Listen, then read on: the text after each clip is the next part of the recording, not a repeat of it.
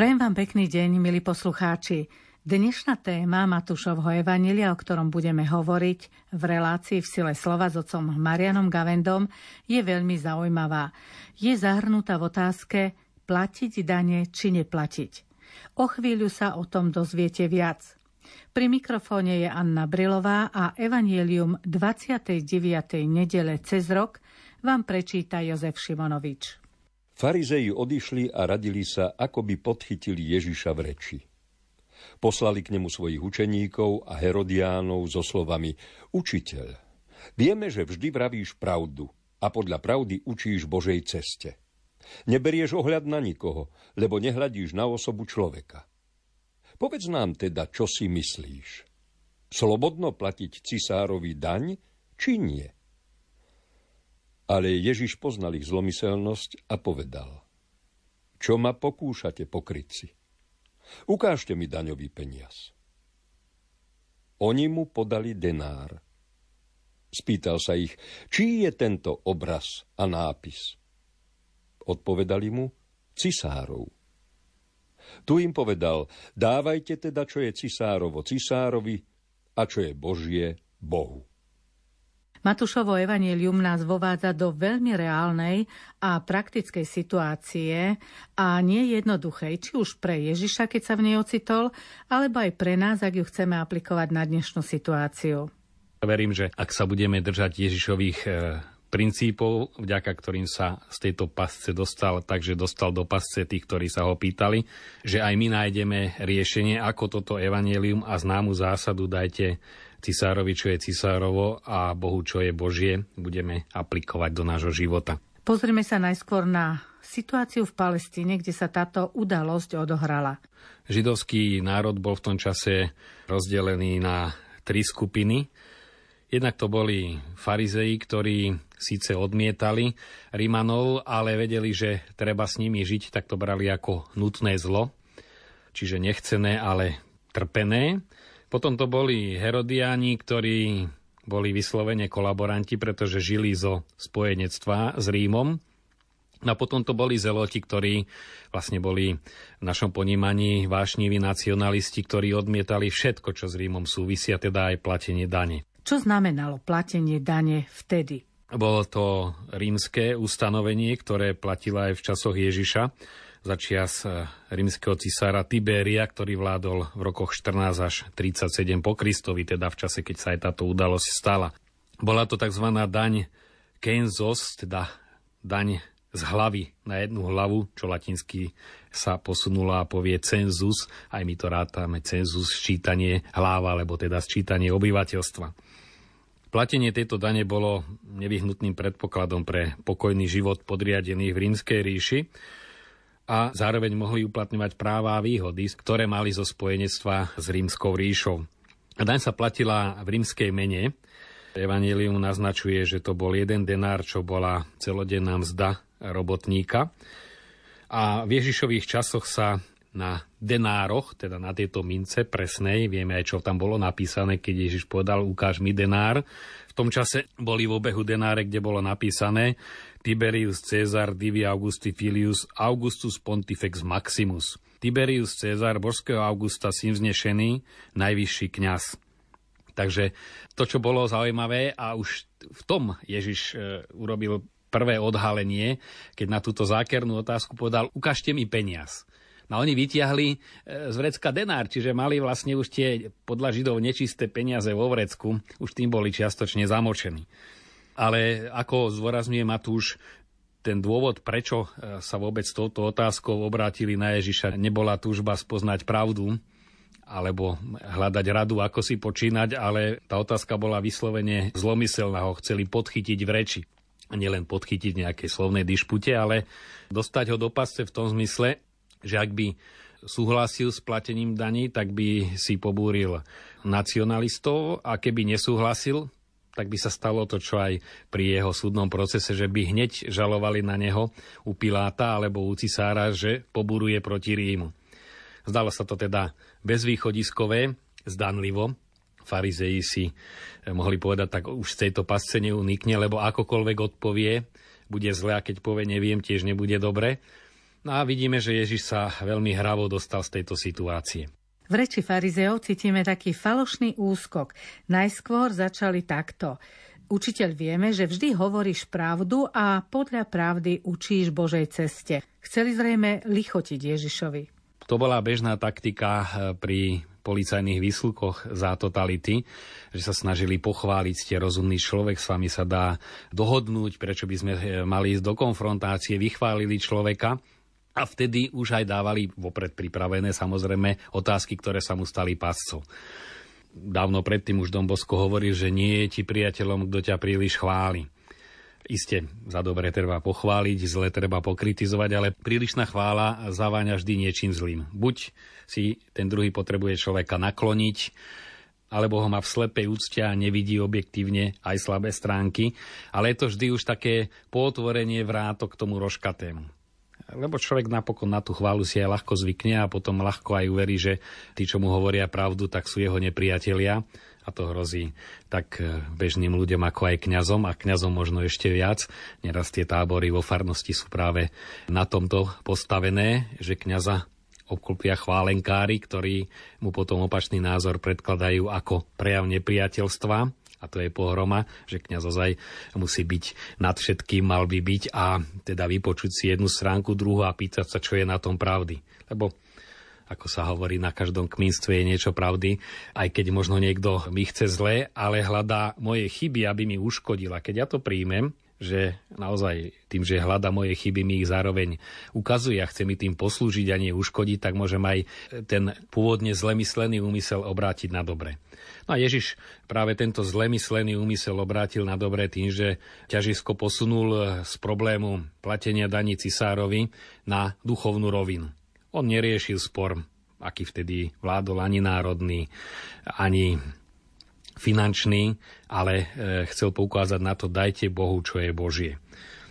Na to som počul takú prešpekulovanú interpretáciu jedného emigranta zo Sovietskeho zväzu, ktorý chcel dokázať, že tá odpoveď bola vlastne chytrácká, že keď sa nad tým tak zamyslíme, Bohu patrí všetko, čiže keď dáte Bohu, čo je Božie, už cisárovi nemáte čo dávať.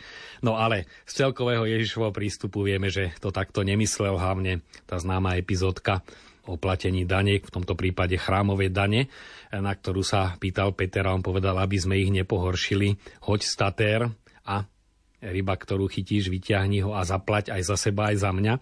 Znamená, že ozaj Ježišovi záležalo aj na konkrétnom platení daní, ale záležalo mu aj na tom, aby sa Bohu dalo to, čo Bohu patrí.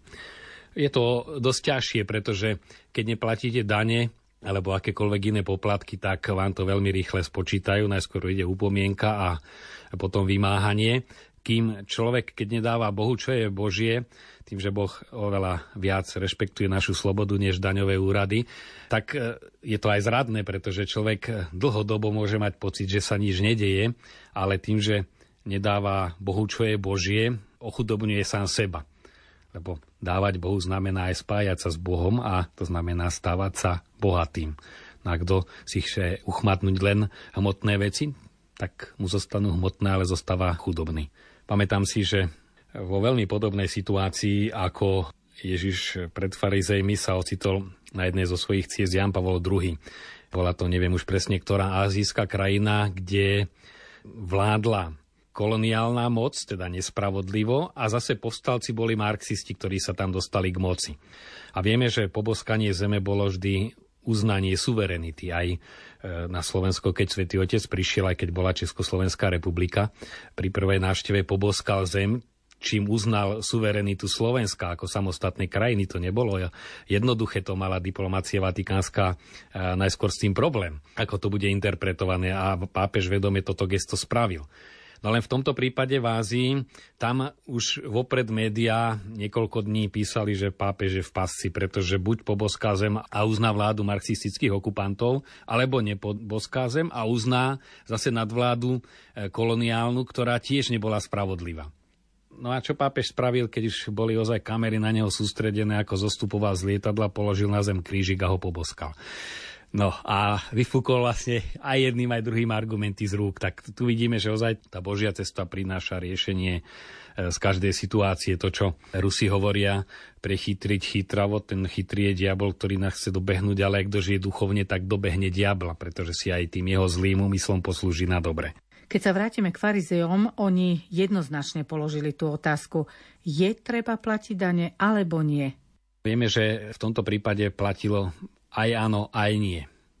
Chce to povedať, že naozaj pravda je len jedna, ale tá situácia je neraz nie čierno-biela a treba zvažovať. A Ježiš práve toto odlíšil. Sú oblasti, ktoré sa týkajú cisára a tam treba platiť cisárovi, a sú iné roviny, iné oblasti, ktoré patria Bohu a tam treba dať Bohu to, čo sa týka Boha. To tak aj chráni pred nejakými prílišnými jednoznačnosťami, aj v politickom živote, kde sa neraz aj veriaci nechajú tak napumpovať za jednu stranu proti druhej a na jednej je len všetko dobré a na druhej iba všetko zlé, už z ktorejkoľvek strany sa na to pozrieme. Ale pravda je taká, že nie je ani jedno úplne čierne, ani druhé úplne biele, že sme naozaj aj my jednotlivci, ale aj politická scéna je strakatá a tá sleposť vždy vedie k nesprávnemu pohľadu a skôr k utvrdzovaniu v nenávisti.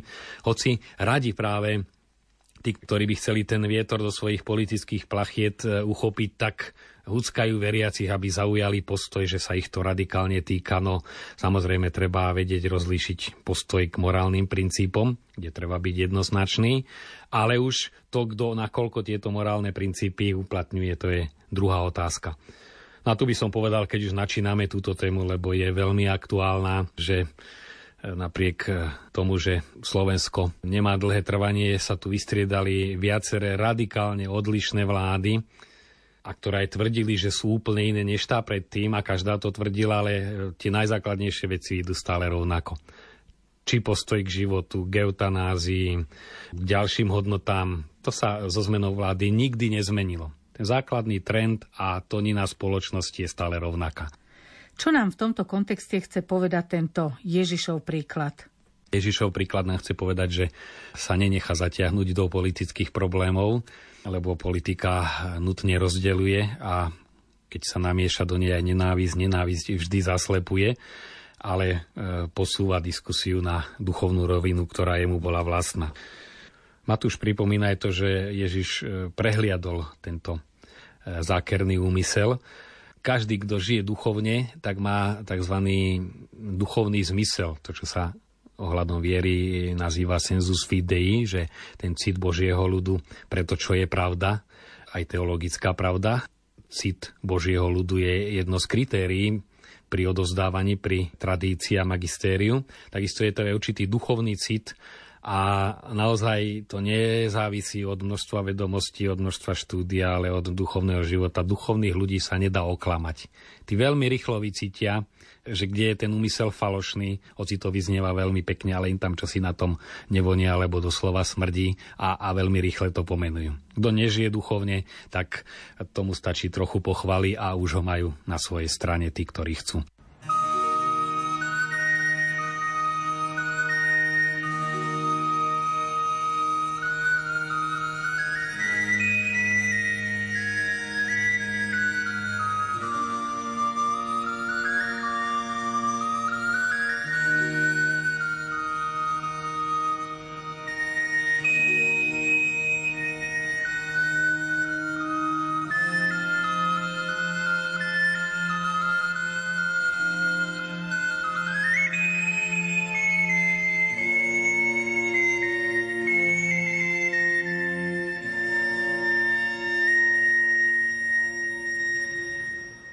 Prejdeme do tej praktickej roviny. V tejto udalosti sa objavuje otázka kresťan a politika. Do akej miery sa má kresťan miešať do politiky? Vieme, že niektorí by boli najradšej veriacich posunúť úplne mimo rozhodovania. Koncil, hlavne Gaudium et Spes, konštitúcia, ktorá aplikuje náuku o cirkvi z Lumen Gentium na praktické oblasti, používa výraz autonómnych sfér, teda politická realita, lebo záležitosti tohto sveta majú svoju autonómiu a cirkev má mať tiež svoju autonómiu. Ale zároveň, samozrejme, veriaci žije súčasne svoj život duchovný v cirkvi a svoj občiansky život v spoločnosti, čiže v ňom sa to nutne prelína. Ale čo sa týka usporiadania spoločenského života, je potrebné vzájomne rešpektovať túto autonómiu. Je zlé, keď sa cirkev snaží diktovať politickej moci, ako má postupovať, teda keď sa nadraďuje, ale je rovnako zlé, keď spoločnosť chce diktovať cirkvi alebo veriacím, ako sa majú správať. Autonómia znamená vzájomný rešpekt a vzájomné prepojenie, kde tým spojivom je spoločné dobro. A o to by malo ísť aj pri skutočnom politickom živote. Terajší pápež má na túto tému množstvo úvah už v jeho predchádzajúcej tvorbe a teraz vo svojich príhovoroch, kde poukazuje na to, že základ a zmysel vôbec politickej moci alebo autority štátu je zabezpečiť spravodlivosť a napomáhať spoločné dobro, ktoré nemôžu napomáhať, podnikateľské a finančné skupiny, čo je logické. No a v tomto narážame na neporozumenie a povedal by som, že aj medzi viacerými kresťanskými politikmi, kde veľmi jasne je kritérium, či sú aj podnikatelia, alebo pochádzajú z nejakých chudobnejších podmienok. Keď sú podnikatelia, zastávajú to, že naozaj tieto všetky záležitosti nepatria štátu, štát je skôr trpené zlo, ktoré by malo zaniknúť. No a tí, ktorí naozaj žijú v chudobných podmienkach, oni vidia tú nespravodlivosť, ktorá na nich dolieha a cítia, že tu musí byť určitá autorita, ktorá tu nesie nejaké princípy spolužitia. Kto ich ochráni? Cirkev robí charitu, tá nemôže vplývať na prerozdeľovanie verejných prostriedkov. No a preto títo ľudia očakávajú od štátu alebo iné spoločenské autority, že ozaj to verejné dobro a spravodlivosť im zabezpečí. K tejto otázke ešte treba dodať, že tá výzva angažovať sa politicky znamená dve veci. Isté, nemožno len vycúvať z celého politického diania v tom striktnom slova zmysle, to by znamenalo dať ozaj voľnú ruku práve tým najnegatívnejším silám. Je potrebné vstúpiť aj do tohto sveta, hoci tí, ktorí sa tam chcú držať evanjelia, niektorí hovoria, že sa to nedá. Niektorí hovoria, že naozaj treba to spoločné dobro brať ako prioritu a ostatné aj nekalé veci, ktoré v tom politickom živote sú, brať ako fakt, ktorému sa nedá predísť, tak ako keď v niektorej oblasti minulosti bola len zbrojárenská továreň a žiaden iný priemysel a možnosť zamestnať sa, človek tam pracoval, aj keď nemusel súhlasiť s používaním zbraní. No ale to už je veľmi, veľmi tenký ľad, že čo je spravodlivé a nespravodlivé, to treba aplikovať už ozaj na konkrétne prípady, lebo obyčajne, keď sa povie nejaká príliš široká zásada, tak tí, ktorých sa to týka, si väčšinou vysvetlia tak, ako im to vyhovuje. A ako je to s tou oblasťou vstupovať do verejného politického života v tom širšom kontexte? To je pole naozaj pre kresťanov, ktorí sa majú angažovať v tomto svete aktívne. Nezbudí len takými, ktorí si povedia, nech je ako je, ja si tu svoje odrobím a ťažisko mojho života je v rodine, pretože zase tá rodina tak či tak žije v určitej spoločenskej atmosfére a ono sa to prelína. No a tretia vec k tejto téme, že ak sa najmä cirkev ako taká venuje svojmu osobitnému poslaniu, teda umožní človeku spojenie s Bohom, život v Bohu, čo nikto iný mimo cirkvi nemôže spraviť, ani ministerstvo kultúry so svojimi štruktúrami, ani ministerstvo zdravotníctva, ani ministerstvo školstva, to má v náplni svoje sektory a zdravá spoločnosť je, keď tieto sektory zdravo fungujú, ale umožniť človeku, aby žil v spojení s Bohom, čo je možné len cez sviatosti. Isté, možno Boha hľadať rôznymi cestami. Môže sa mu človek aj kláňať rôznymi cestami a cez rôzne náboženstva. Ale žiť v spojení s Bohom plne a v pozemskej realite sa dá len cez sviatosti. Na tu platí, že keď cirkev plní túto úlohu, čiže ľudskú dušu, ktorá túži po absolútnom šťastí, spája s Bohom, tak tým najefektívnejšie prispieva aj k usporiadaniu svetskej spoločnosti. Totiž všetky ostatné túžby človeka po poznaní, po majetku, po sexe, všetky, ktoré sú od Boha, sú dobré. Keď nimi človek chce nasýtiť túžbu po Bohu, tak vtedy sa vykolajú a človeka ničia aj spoločnosť. A tým pádom sa tá problematika nedá vyriešiť, lebo vždy budú ľudia nespokojní a vždy budú chcieť niečo viac mať, a keď chce jeden mať viac, druhý má menej a je tu nespravodlivosť. A preto veriaci nemusia mať nejaké komplexy, že nevstupujú rovno do nejakých politických vyhrotených dišpút, lebo keď si povedia, ale my prinášame ľuďom Boha a A keď človek je naplnený Bohom, tak potom oveľa ľahšie všetky tieto túžby usporiada. Najefektívnejšie prispievame k životu spoločnosti a aj spôsobom, ktorý nič iné nenahradí. To sa čaká od kresťanov. Tak ako od lekára sa čaká, aby liečil, od učiteľa, aby učil, tak od kresťana a od cirkvi, aby umožňoval spojenie s Bohom. Môžeme charakterizovať, čo je v dnešnej dobe cisárovo a čo Božie.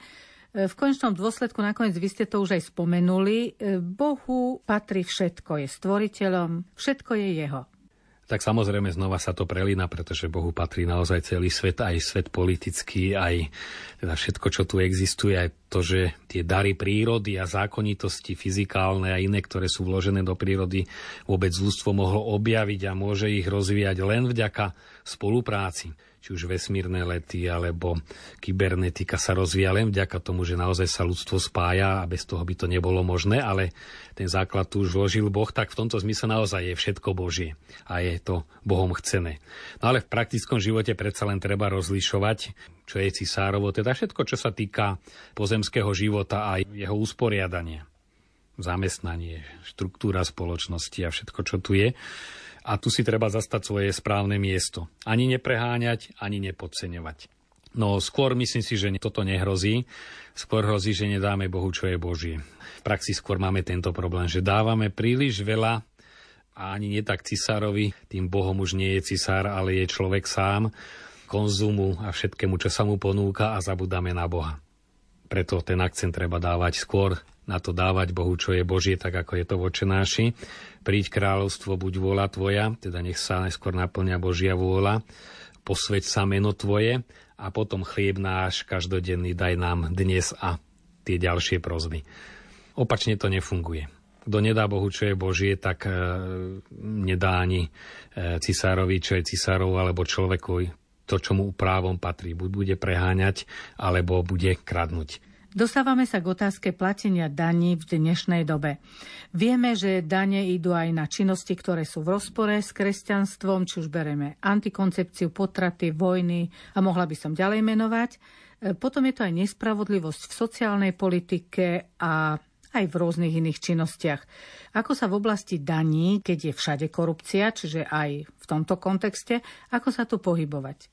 To je veľmi ťažká otázka, lebo skutočne vidíme, že ten vstup do Európskej únie, ako sa to sľubovalo, že to bude jedna z výhod, že bude odstránená korupcia, tak korupcia objektívne povedané narástla, pretože najčastejší prípad korupcie sú práve eurofondy. Tak nemôžeme čakať od civilnej spoločnosti, že korupciu vyrieši, znova platí tu, že len predpismi a kontrolami a policajnými zákrokmi sa spravodlivosť nedá udržať. Tá známa dilema, kto bude robiť policajta policajtovi, lebo keď nemáme vnútornú zábranu, tak kto nám zabráni? Dá sa skorumpovať a vidíme to na každom kroku.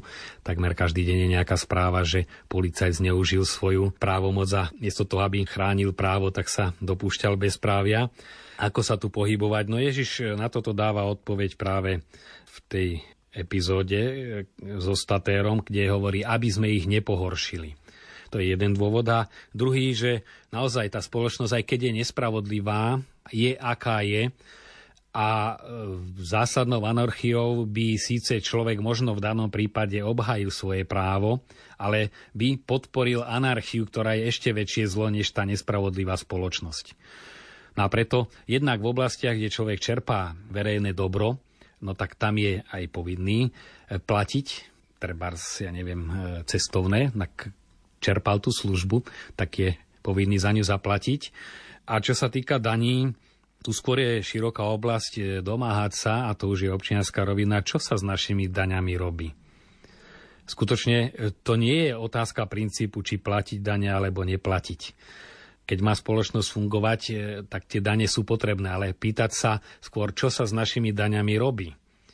Keď si zoberieme len futbalové zápasy, pár výtržníkov, ktorí si tam idú zahulákať a televízie to potrebujú ako kuriozitu, tak tam idú celé kordóny policajtov. By som rád videl tú cifru, ktorú to spoločnosť stojí, a mnohé iné takéto prejavy, že to si naozaj platíme. A keby sa vyčíslilo ľuďom, koľko platia na jedného zločinca a jeho pobyt v luxusnom väzení, lebo tí vyšší zločinci nebudú v bežnom väzení, tam sú len malí zlodeji, aké obrovské náklady sú, a tí ľudia peniaze, ktoré odcudzili spoločnosti, niekde sú a spoločnosť nemá žiadne páky, aby ich dostala naspäť, pretože zákony sú tak postavené, tak tu by sa mali ľudia pýtať, čo sa všetko za naše peniaze platí, či s tým súhlasíme. Všimnime si, treba sa učiť od synov sveta, hovorí Ježiš, tých pár ateistov, pár percent, ktorých je tu. A trúfne si povedať, že v tom sčítaní ľudu mnohí napísali bez vyznania práve tí, ktorí boli totálne nezorientovaní a neboli to presvedčení ateisti. Ale oni vyskakujú najčastejšie, nesúhlasíme, aby sa z našich daní platilo to pre veriacich, nesúhlasíme.